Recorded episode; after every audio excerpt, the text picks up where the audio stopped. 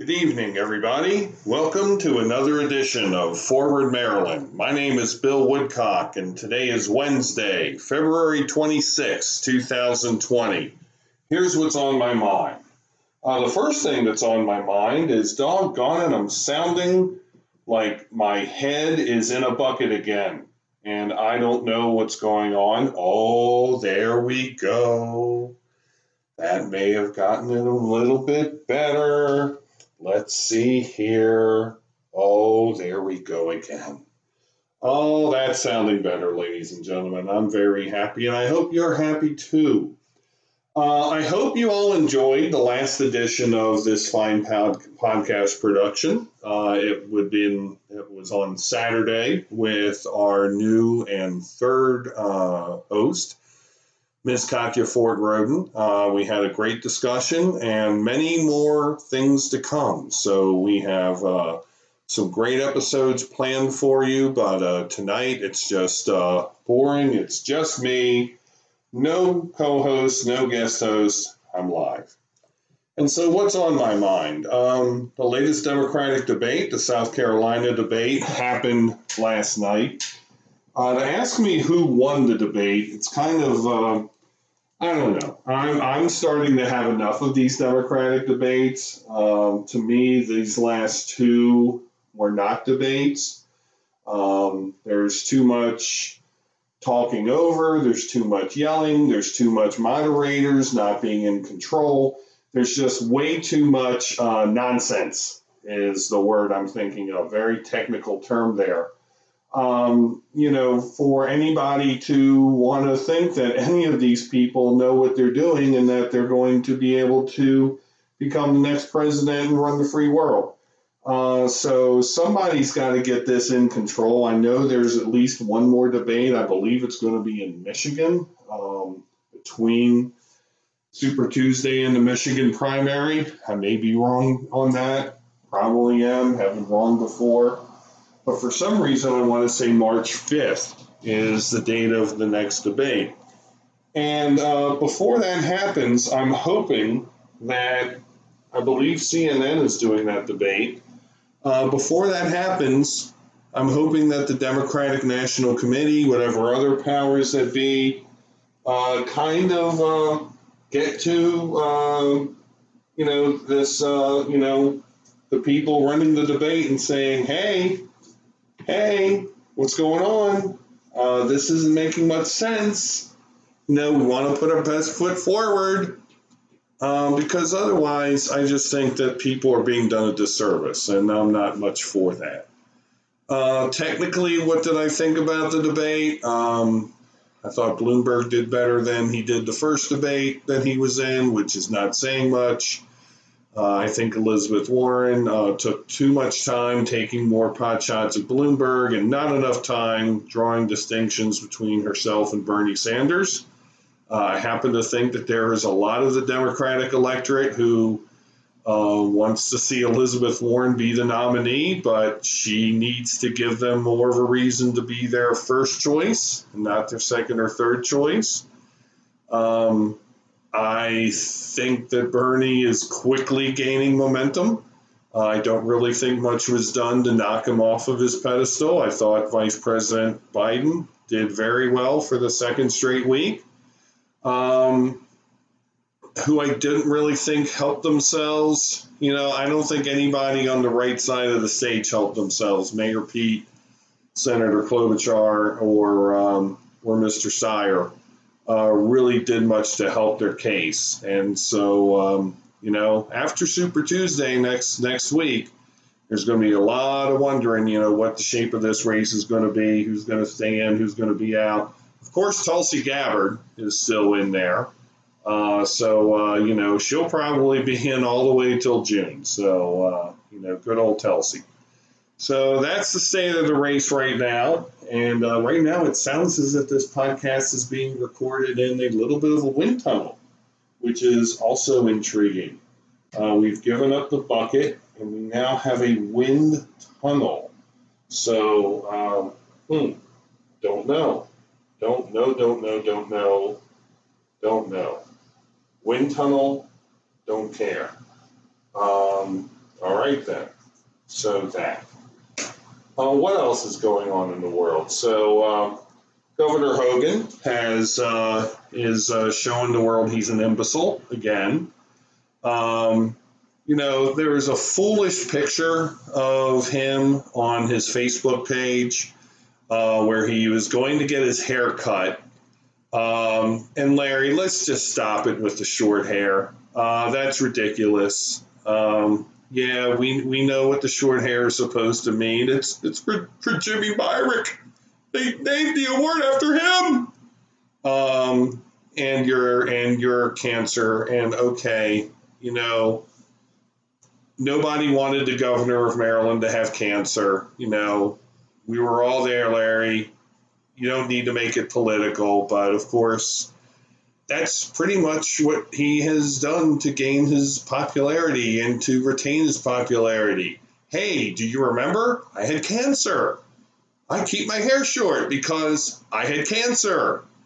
Um, you know, it's it's shameless and it's ridiculous. So Larry Hogan, just just cut it out. Um, you know, be a man. Uh, anyway, this ding dong was um, in a barber chair getting his hair cut with the caption on Facebook I'm getting my hair cut before the legislature passes its haircut tax. And that's referring to the Kirwan uh, Commission funding proposal, which state which is looking for a reduction of the state sales tax from 5 to 6% or from 6 to 5% in order to impose that 5% tax on services. And it is a fairly long list of services. Um, you know, Hogan is does a decent job of wanting everything always. Um, he hates Donald Trump, but you know his little picture in the chair getting his hair cut is kind of a Trump move. It's kind of a dick move. It really is a dick move, in fact. Um, and then he stands up at State of the State, which was one of the most god awful addresses I'd ever heard. Um, sounded like I was in the Westminster Toastmasters Club uh, listening to the Tuesday noon meeting. Um, you know, talking about we all want a world class school system. Well, Larry, if you want kids to be able to have um, good places in which to get an education, if you want them to be able to uh, be in an environment where they can succeed, um, you know, that's going to cost something that's called money. And, you know, you're the governor. Yeah, I get it. The legislature's Democratic. You're the governor.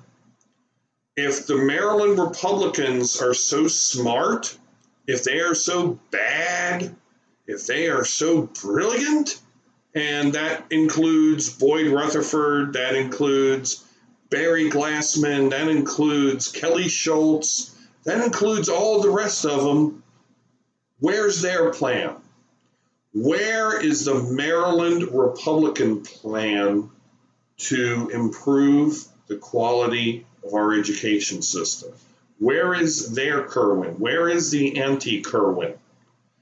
The Republicans in this state have been having it both ways for over 30 years. Ever since the time of Kittleman and Flanagan, majority leader, minority leader, minority whip in the House. This is all that the Republicans in Maryland do is they complain, complain, complain about the Democrats. Another thing, Hogan complains about 43 straight O'Malley tax increases that the Democrat legislature passed. Larry, how many of them have you turned over? The answer to that is zero. So you hate the fact that O'Malley raised taxes? Okay, fair point. If you hate them so much, turn them over. Who wants to pay more in taxes than they need to? this man makes no sense. And yet, 65, 70% of the people um, approve of him.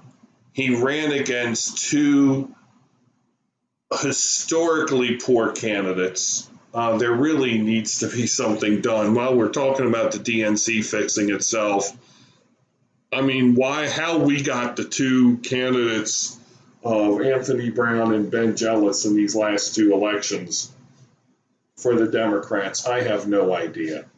But uh, something needs to give there soon. Um, ending out this podcast for this evening with a uh, neat little tidbit from the county of Howard. Uh, there is some secret activity going on in Columbia's Main Street. Nobody will say what it is. Uh, although uh, the speculation is running rampant uh, because of the sighting of celebrity chef Gordon Ramsay, uh, who, of course, we all know has a restaurant at the Horseshoe Casino in downtown Baltimore um, that apparently uh, he may be doing a makeover of a restaurant on Main Street in Ellicott City. And uh, we're all going to see what that looks like uh, very, very soon. I believe possibly as soon as Saturday. Uh, so um, that's interesting. That's a nice little kudo for Ellicott City. A cool thing to have happen and uh, can't wait to see what it looks like. So, uh, good on you, Ellicott City. Um, good on you, Gordon Ramsay. So, thank you for coming. Uh, we like you much more than that dorky uh, Julia Louis Dreyfus who had that little HBO show out here and complained about how sterile Columbia is.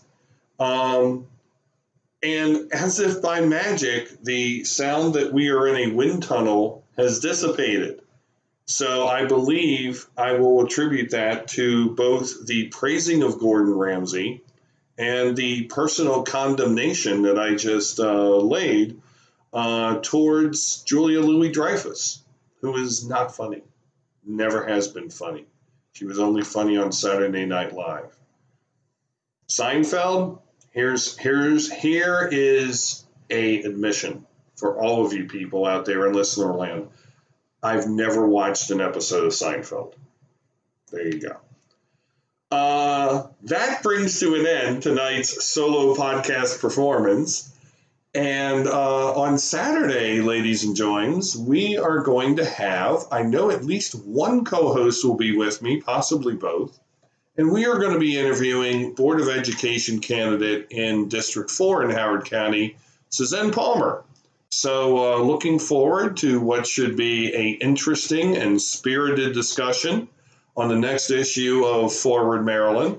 Uh, as it is tonight, I hope you enjoyed my freeform uh, stream of consciousness episode. And, um, you know, as always, I thank you for listening. And uh, I hope you have a good night, everybody. Take care.